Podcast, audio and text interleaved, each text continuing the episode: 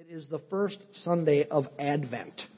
And church tradition, you say, what's Advent? Church tradition sets aside the four weeks leading up to Christmas as the Advent season. And Advent simply means the arrival of a notable person or a notable event or a notable thing. And so Advent is saying it's remembering that there's a big arrival coming. So each of the four weeks of Advent, um, we we look at something pertaining to the arrival of Jesus at Christmas. So for each of the weeks, according to church history, I mean, I don't think these are really, no one's trying to say these are biblical, but they're just, they're just part that help us prepare for Jesus really, you know, we, we celebrate Christmas to remember Jesus is with us in our lives. So part of the Advent is to say, what are the things we should look at? What should we focus on in the weeks coming up to Christmas? And historically, there's been four themes for the four weeks leading up to Christmas. That week one is hope, week two is peace, week three is love, and week four is joy. And as part of those four weeks, um, one of the ways the church has tried to help people remember those and celebrate those was something called an Advent wreath. And we introduced you guys to this last year. Matter of fact, last year we encouraged you to have Advent wreaths in your house and to talk about them around the dinner table, table and once a week light another candle. Um, and the Advent wreath, if you're unfamiliar with it, has four colored candles around the outside. Three of them are purple and one of them's pink. The purple ones are to represent the first three weeks of Advent, and they're supposed to speak to purple to the royalty of Jesus, that, that the king is coming, that Jesus is royal. And then there's a pink one. And the pink one, I'm not sure why they would do this. I guess it makes sense, but pink was to, is to represent joy. And that to understand that, that it's, that, that it's the week before Jesus arrives, and that's the most joyous thing in the world. So it's saying, get ready, here he comes. And then the white one in the center symbolizes Jesus is coming. And the white one is typically lit, lit on Christmas Day or Christmas Eve. And so today what we're going to do is we're going to light the first candle. And then every week what we'll do is we'll relight the first one, then week two, first and second, then go around. And then finally, for us, at the beginning of the Christmas Eve, because Christmas Eve this year is kind of odd. Christmas Eve is on a Sunday. So in the beginning of the service, we will light the last of the outside candles, and at the end of the service, we'll light the white candle in the center. Because on Christmas Eve day, we're having a service in the morning, but no service in the evening because we figured that none of you would come to church and then come back three hours later. And so, because that's about the time it would be, about three hours later. And so we're having a Christmas Eve day service. So on that day, we'll light the, the, the last candle and the, the second last candle in the beginning and the last candle at the end. So the purple candle, the first purple candle, week one symbolizes hope. But hope in this context, hope in the connection to fulfilled prophecy. It's really what it's all historically always been about. And see, we have to we have to understand this, and I know you probably know this, and some of you maybe haven't connected the dots. But the story of Jesus' birth, we think about, you know, little baby in the manger and, and donkeys and camels and wise men and all that stuff. That story actually begins thousands of years before Jesus was born. That God, throughout history, church history, had made a promise to the people of Israel that He would send a Messiah, a Savior, that would, that would save them from their sins and for centuries, and the people didn't get what that meant, save them from their sins. They really thought it meant save them from oppression, kind of like Moses saved people from the oppression of Egypt.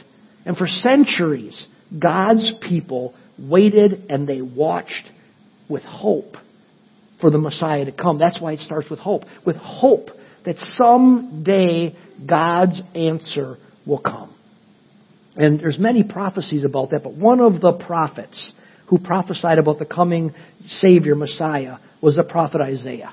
And he had a lot to say, but one, one section, one verse that I want to point out today, and we're actually going to look at it again later a little bit in the sermon. This is your pre-sermon sermon. Um, is Isaiah chapter 7 verse 14 where it says this. It says, Therefore the Lord himself will give you a sign. The virgin will be with child and will give birth to a son and you will call him Emmanuel.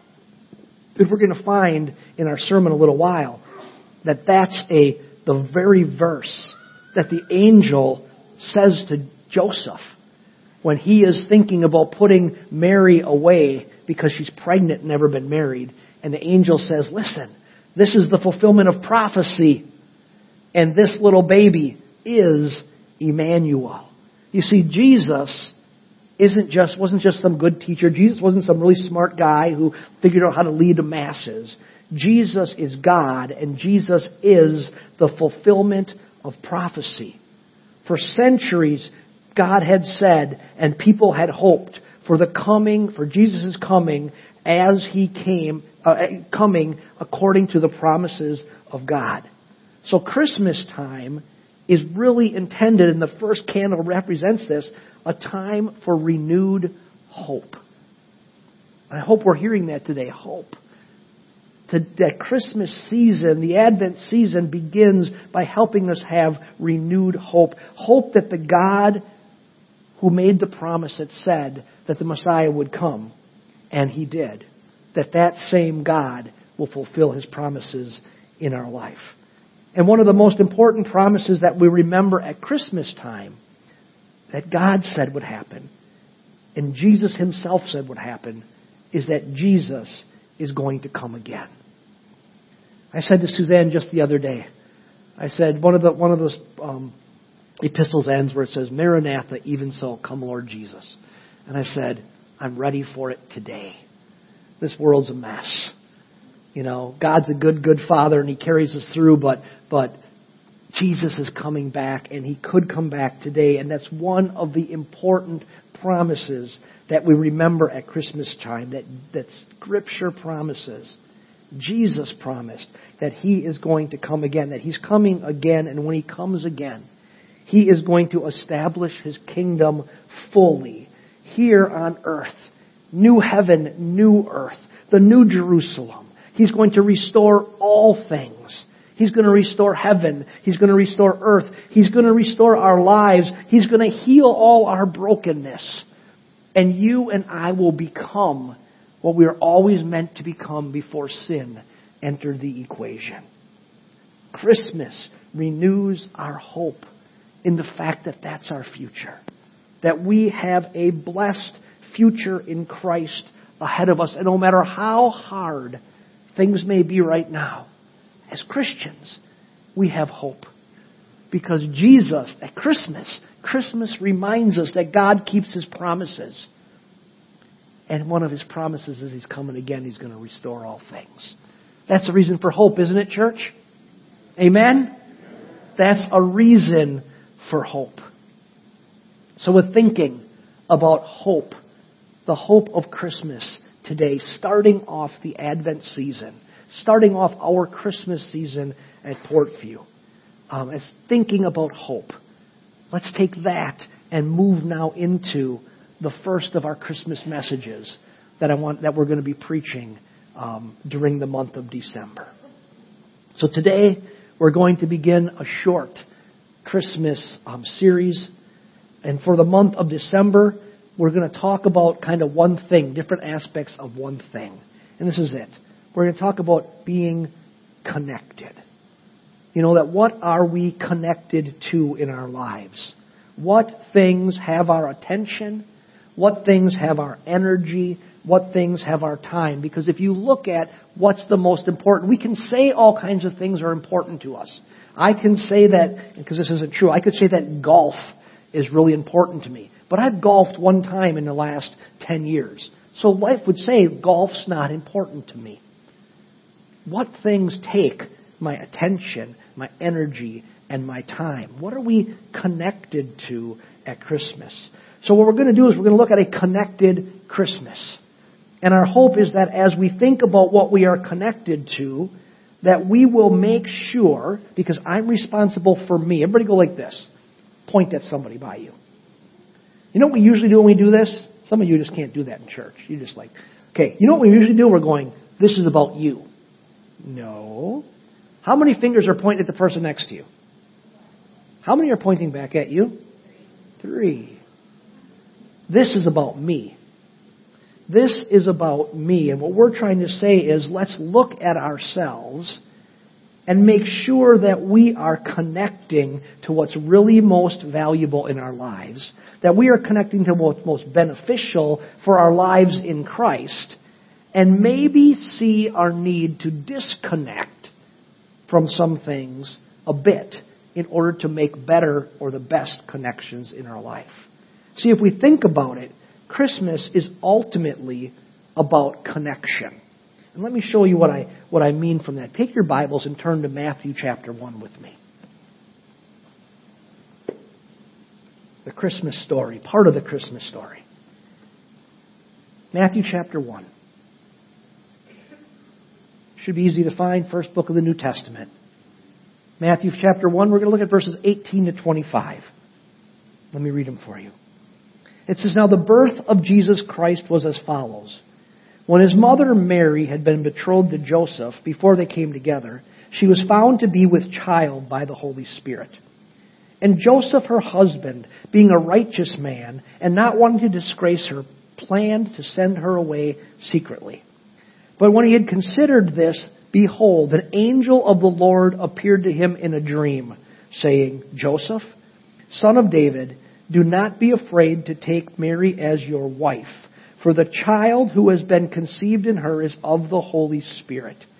She will bear a son, and you shall call his name Jesus, for he will save his people from their sins. Now all this took place to fulfill what was spoken by the Lord through the prophet. Behold, the virgin shall be with child and shall bear a son, and they shall call his name Emmanuel. We just read that, which translated means God with us. And Joseph awoke from his sleep and did as the angel of the Lord commanded him and took Mary as his wife, but kept her as a virgin until she gave birth to a son, and he called his name Jesus. Look at that prophecy that Isaiah gave pertaining to Jesus. Verse 23. His name, it's from Isaiah, his name shall be Emmanuel. And here he doesn't just stop there. Isaiah just said the name will be Emmanuel. Emmanuel. But Matthew explains it, which translated means God is with us. God is what? With us in Matthew explains what Emmanuel is. Emmanuel, mean, Emmanuel means God is with us. Friends, the Christmas connection is all about God being with us. That's the real meaning of Christmas. God Himself coming to be with you and me. God Himself coming to be with mankind. See, Christmas isn't really about trees, although we have a tree up already. Anybody else ever buy a pre-lit tree? Dumbest idea in the world. It sounds smart the first year, but then the lights start burning out. And then you keep replacing them, and eventually you can't even figure out what lights are out. So what you do is what you try to avoid doing. You go and you buy other strings of lights, and you put the new strings of lights everywhere. And we've done that so many times this year this year that I said at the end of Christmas, I'm taking all the extra strings of lights off and I'm taking the side cutters and I'm cutting all the wires off the tree of the pre-lit lights and throwing them all away and we're just going to go back to what we used to do before we spent all the money on the pre-lit light, a pre-lit tree. Now, none of you have that real world problem like I do. It's a first world problem, but none of you have that. But Christmas isn't about trees. Christmas isn't about gifts. It's not about kids dressed up like shepherds in a church play, although next Sunday we're going to have a church play, and guess what? There won't be any of. There won't be any shepherds. You got to come and see it. We're doing something different. The church plays on Sunday morning instead of Sunday night, and and the parties afterwards. And it's going to be called Out of a Box Christmas because I won't tell you it all, but something gets messed up in the preparation as a storyline. And there's not shepherds and wise men. There's other things um, to tell the Christmas story. But ultimately, Christmas isn't even about cute little kids. This is what I told Wes and Danica when they're planning a Christmas play. I said, I don't care what it looks like. We just need the cute factor. And we need some kids to mess up. Said, because that's all that matters. Number one, the kids enjoy doing it. I said, don't you dare yell at the kids doing it. Tell them do their best. Have fun with them. Love church. Love Jesus and love church. And number two, just as long as they do something cute, we don't care. And so, so next week's going to be all about the Christmas message in a much cuter way than I can present it. But Christmas isn't ultimately about even cute kids in a Christmas play. Christmas is about the world changing reality.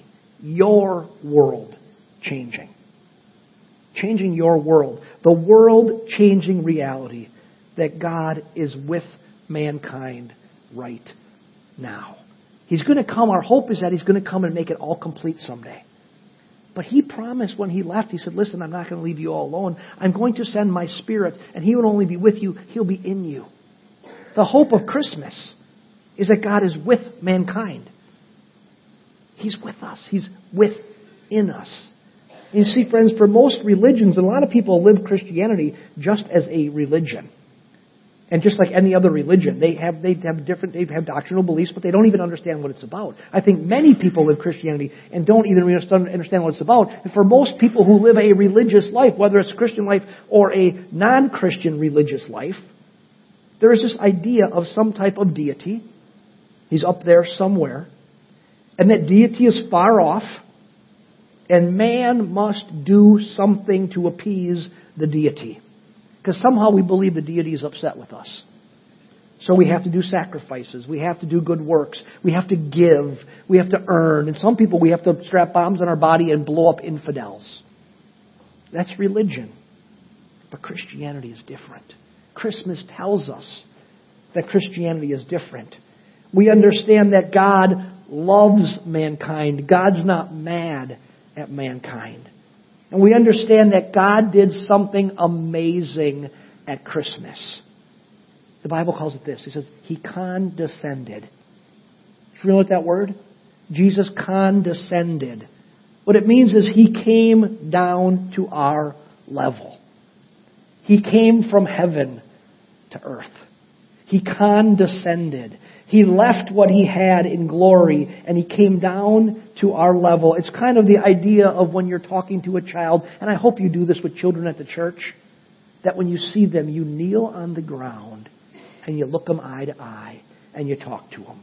I do it all the time with kids. It's condescending.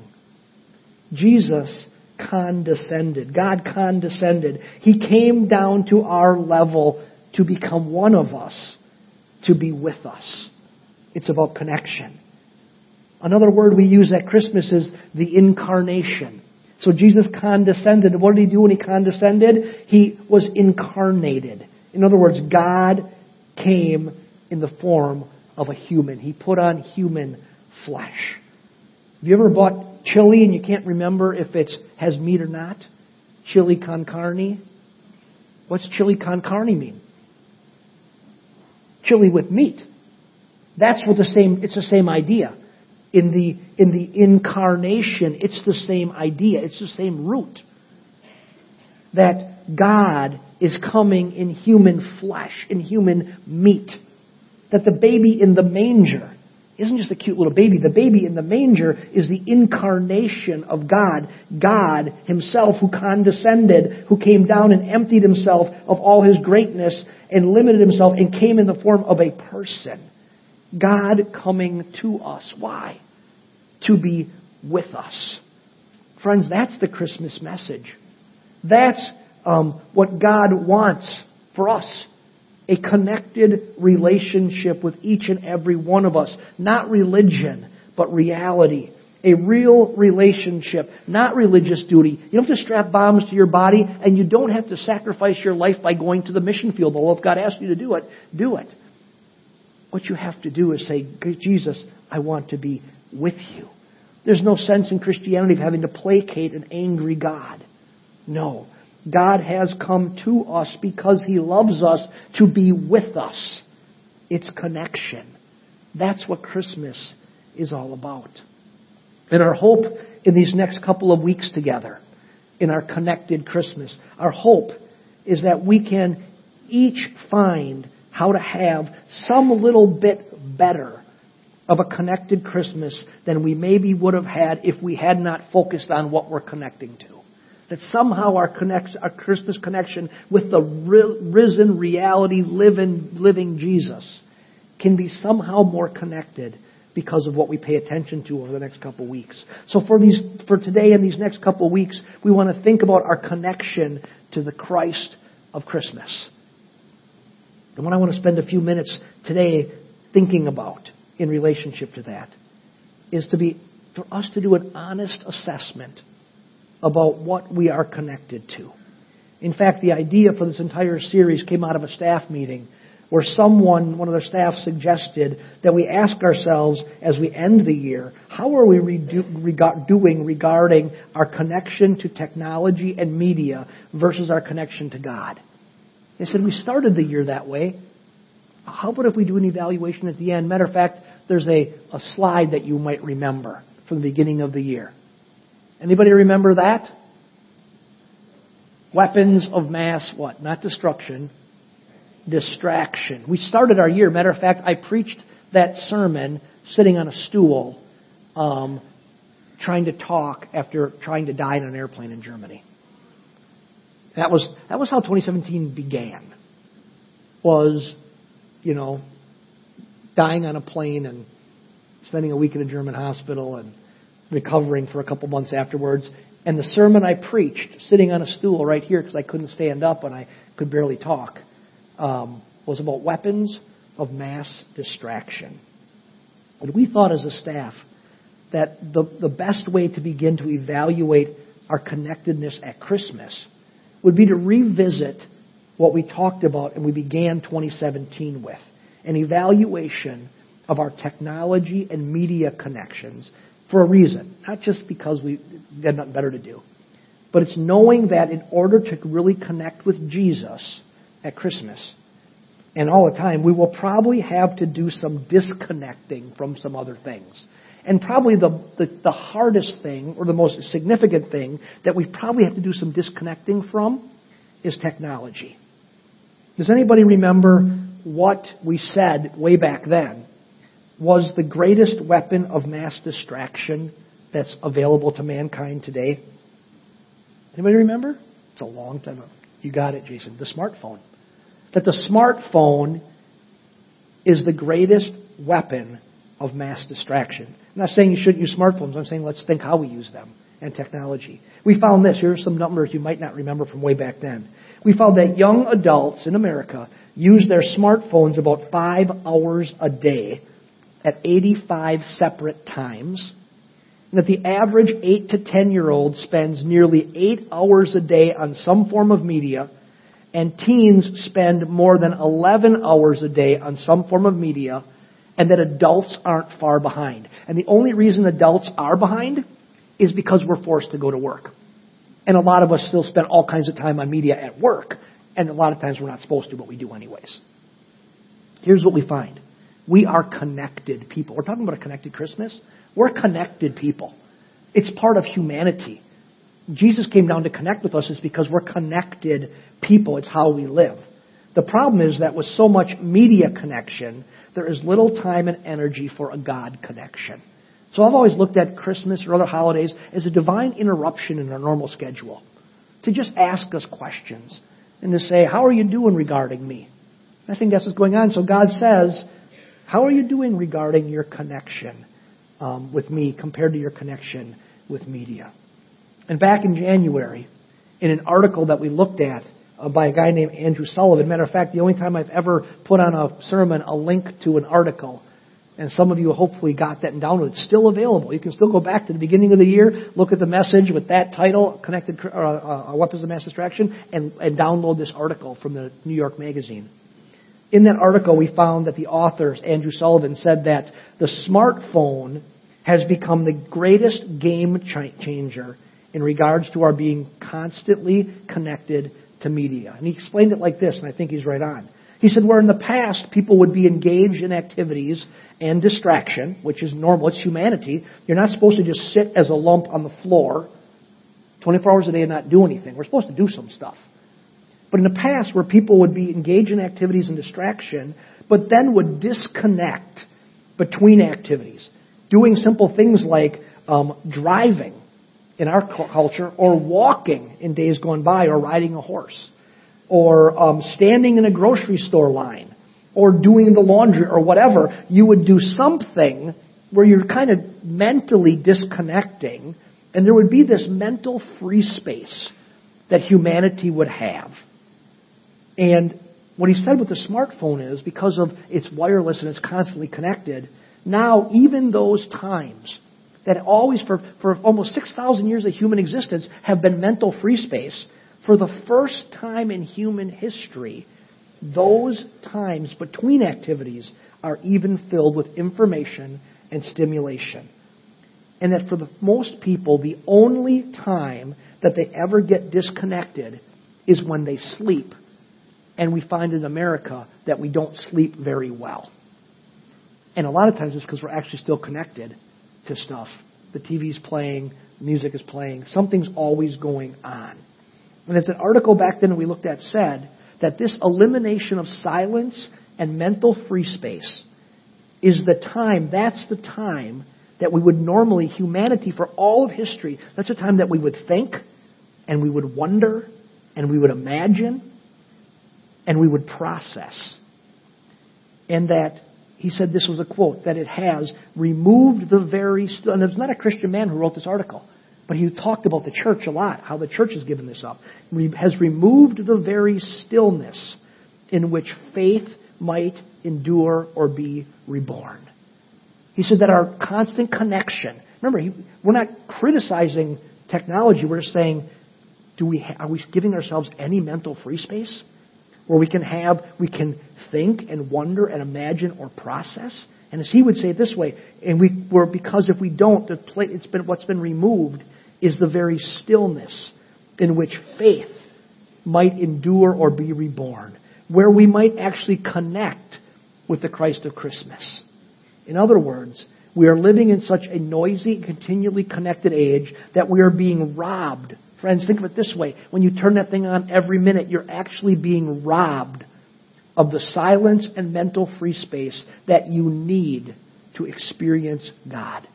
If you want to have a connected Christmas, a constant connection to media is literally robbing you. It's stealing from you your ability to be connected to God. And our, when air quote, addiction to constant external stimulation is robbing us of those moments of quiet and stillness where humanity meets God. It's robbing us. And friends, and it's robbing us of our genuine human to human interaction where we see and experience the reality of the image of God in other people. Anybody see the, the Will Ferrell public service announcements on cell phone use? Somebody sent them to me this week because they know I was preaching on. I didn't even know they're out there. I don't know if they're on TV. I saw them on the internet. Maybe they're just played on the internet. And it's him in every situation at, at sitting at the dinner table on his smartphone, and the family is trying to get his attention. And he's never, he's never paying attention to the family because he's doing this the whole time. And in one place he's going this. Like, like, like, he's saying it out loud. Like, like, like, like, like, like, like, like, like. Oh, just give me five more minutes. Like, like, like, like, like, like, and the family's waiting to eat. You know, and then one of them he's saying, they're all mourning. You think the dad is dead. They're all mourning. Remember what dad used to be like before, you know, they're all talking about, and you think he died. And all of a sudden they pan over and there's dad at the table playing on a, on a cell phone. You know, friends, constant connection is robbing us of our genuine human to human interaction where we see and experience the reality of the image of God in other people. It's robbing us. I don't like to be robbed. But you know what else it's robbing us of?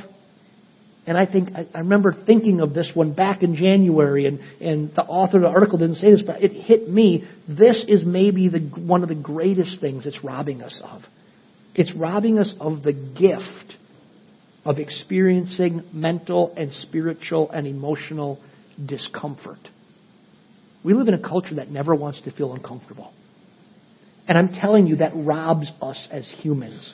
If you never feel uncomfortable, you will never change and grow. Discomfort is meant to push us to search for answers and to force us to cry out to God and cause us to abandon less meaningful and unimportant involvements in order to search for and find the more meaningful and the more important things in life. Discomfort does that. And we live in a culture right now where we rarely feel or live in discomfort. Why? Because we allow constant activity and continual stimulation to distract us. You feel uncomfortable for one second and you pull your smartphone out. And so do I. I found myself reasoning because this reminds me again. I'm like, how come every time I have a minute, I pull out my my smartphone? Why? It's robbing me. Sometimes I'm just feeling uncomfortable. I'm feeling, I mean, I'm alone. I mean, standing there and there's, there's a lot of people around me. I'm in a store. You oh, go, well, you're, that doesn't bother you? Yeah, it does. And I go, boy, if I just do this, now I'm in my own world. It robs us of some discomfort, but especially robs us when God's trying to communicate with us. He's trying to put us in a situation that's going to cause us some pain so that we don't we say that you know the, the thing about pain is they say the, the only way you'll change if the pain of staying the same is greater than the pain of change. And a lot of times we don't ever grow and change because we don't allow discomfort into our lives, and we can do that by constantly distracting ourselves. So we never experience discomfort. We just constantly get distracted. And if we're distracted from discomfort, we are robbed of growth and discovery. So, what's our hope for the Christmas season this year at Portview? Our hope is that we would all evaluate our level of connection to media.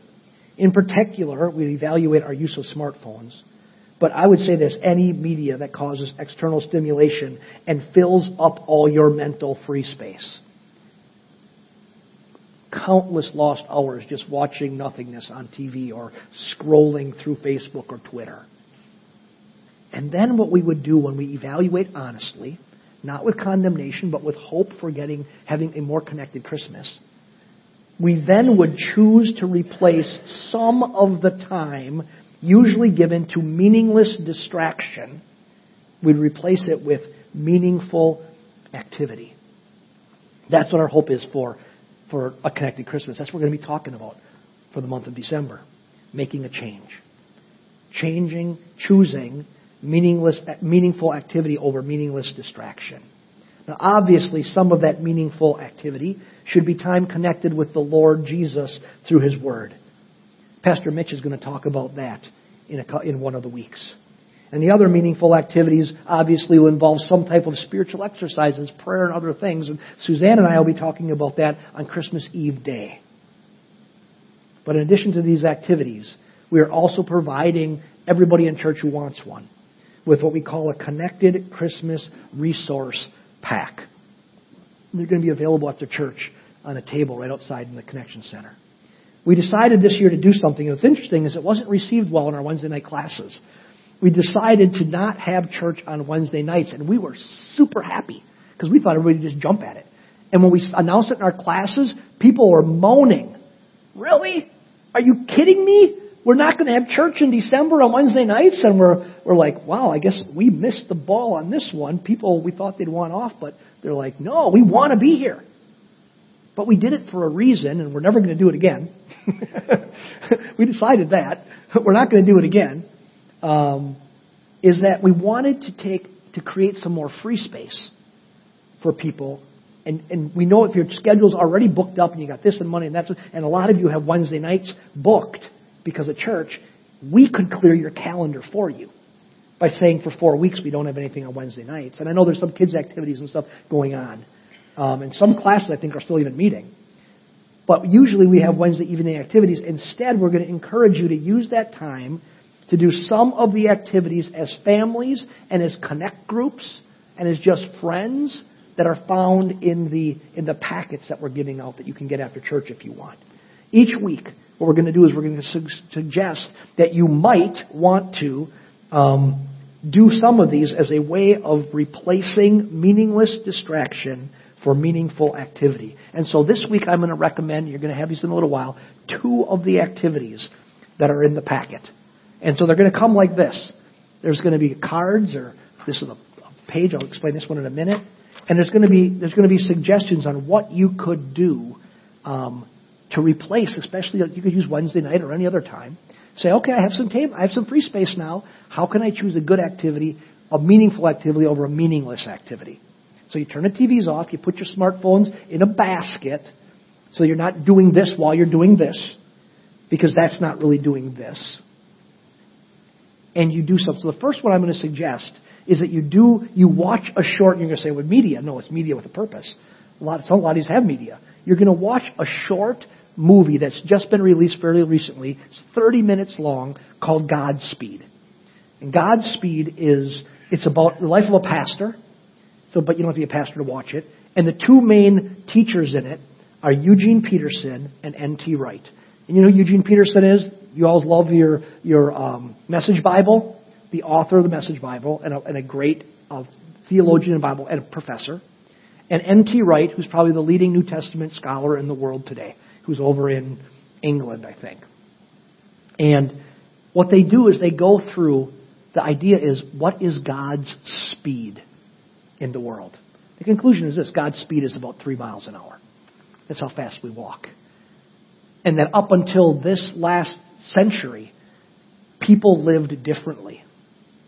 And it's a challenge, and it's, it's a very honest challenge that says that I don't know how you can accomplish this. But they film it over in, um, in Scotland, where this guy goes to seminary. It's basically the story of his life, how he went there. And it's a short little video. It's so good that I've had Suzanne watch it. I've watched it a number of times. We've played it in our Wednesday night class. I've sent it to the staff, and I said, This is awesome. You have to watch this video because it's just so challenging to me in a high paced world of a guy trying to figure out how do I do it in America. He goes to Scotland to learn how he can live a different style of life and then come back and he moves to Washington State. How do I try to do it in America? And so Godspeed, and what's on here is Godspeed is a, there's a link on here to how you can get to it on the internet. And it's not on it's not on YouTube, so it's a link how you can get to it. And I really recommend that you watch. You take 30 minutes to watch it, and then there's questions and conversations you can have in the back of the card about that short little video. It'd be the best use of 30 minutes or an hour of your time that you're going to do this week. And so that's the first one I'd recommend. The second one is an, an opportunity to talk about or evaluate your, your media use in your family and your life. And it's, it's designed for families, but obviously a, a single person could do the same thing. But it's going to talk about how to have a connected Christmas, and it's called a family contract. And it's talk about, it's talking about it, um, you know, it's all different things saying, let's talk about it in our family. How does our family actually structure this stuff? Do we even have an idea on what we do? Do mom and dad know your kids' passwords? Do they know what you're looking at?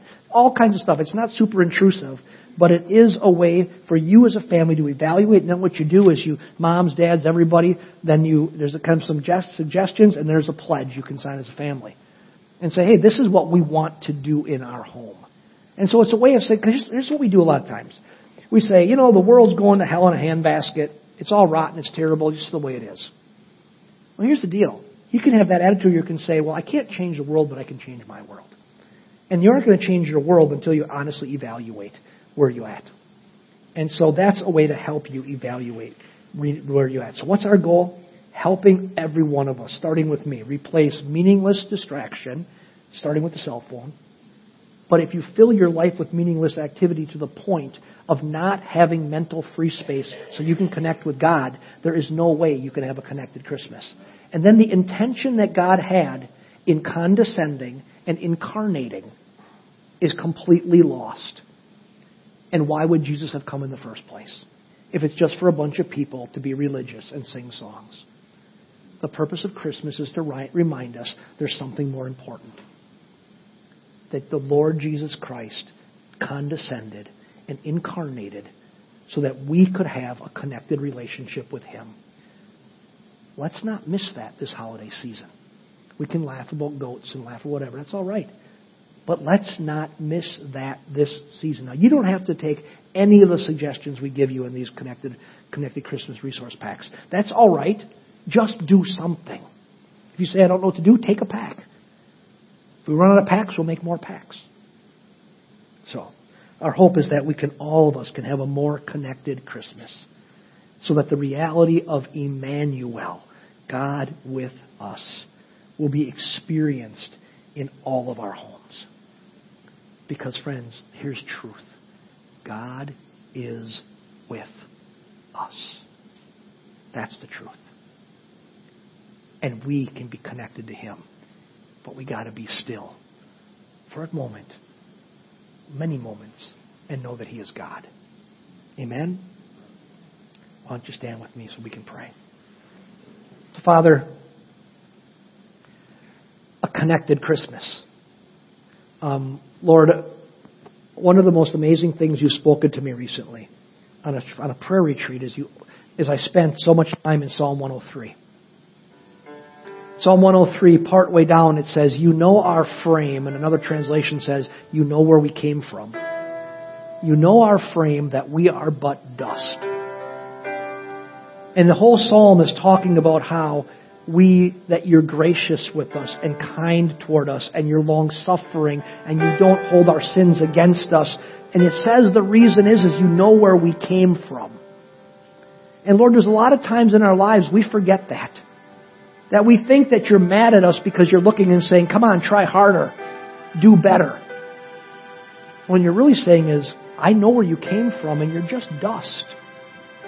And when, when, the, when, these people, when we gather together in your name and we celebrate and we worship and we open our hearts and we say, change us, you are cheering. You're cheering. Because you know where we came from. You know that we're just dust. You made us out of the dust. You know our beginnings. And you're amazed at your people when, when, when some people on this planet actually say yes to you when you started this whole thing so all people would have a connected relationship with you, but, but most don't. You offer it to all, but then when, when we hear your voice and we respond and we say, Yes, Lord, that you, Lord, you, you, you celebrate. And so, Lord, this Christmas season, our hope for our church, my hope for me and for everyone in my Portview family, is that amidst the hustle and bustle, and we're trying to streamline our activities here so that we don't become part of the problem. Instead, we become part of the solution. That we can put away some things that are meaningless and time wasting and spend some of that time just being with you. Developing the habit of just sitting with you. Developing the habit of spending some time in your word. Maybe some people will leave and they'll spend, they'll spend 30 minutes just reading and rereading Psalm 103 today. And just allowing the Holy Spirit to speak to them. Because Lord, it's when I sat with Psalm 103 for hours one day that I noticed those couple of verses I have read a hundred times and never seen before. You spoke and you said, Mark, I know where you came from. You're just dust. I don't have all that high of expectations. I know where you came from. I can do amazing things in you, but it's not about you trying harder. It's about me in you. I'm your hope of glory. And that's what you could speak to someone else or some other thing to someone else for what they needed at that time. But it won't happen if we're spending our time doing meaningless distractions. And so, Lord, just pray this as we, as we close today. Would you help us because we're, because we have bad habits?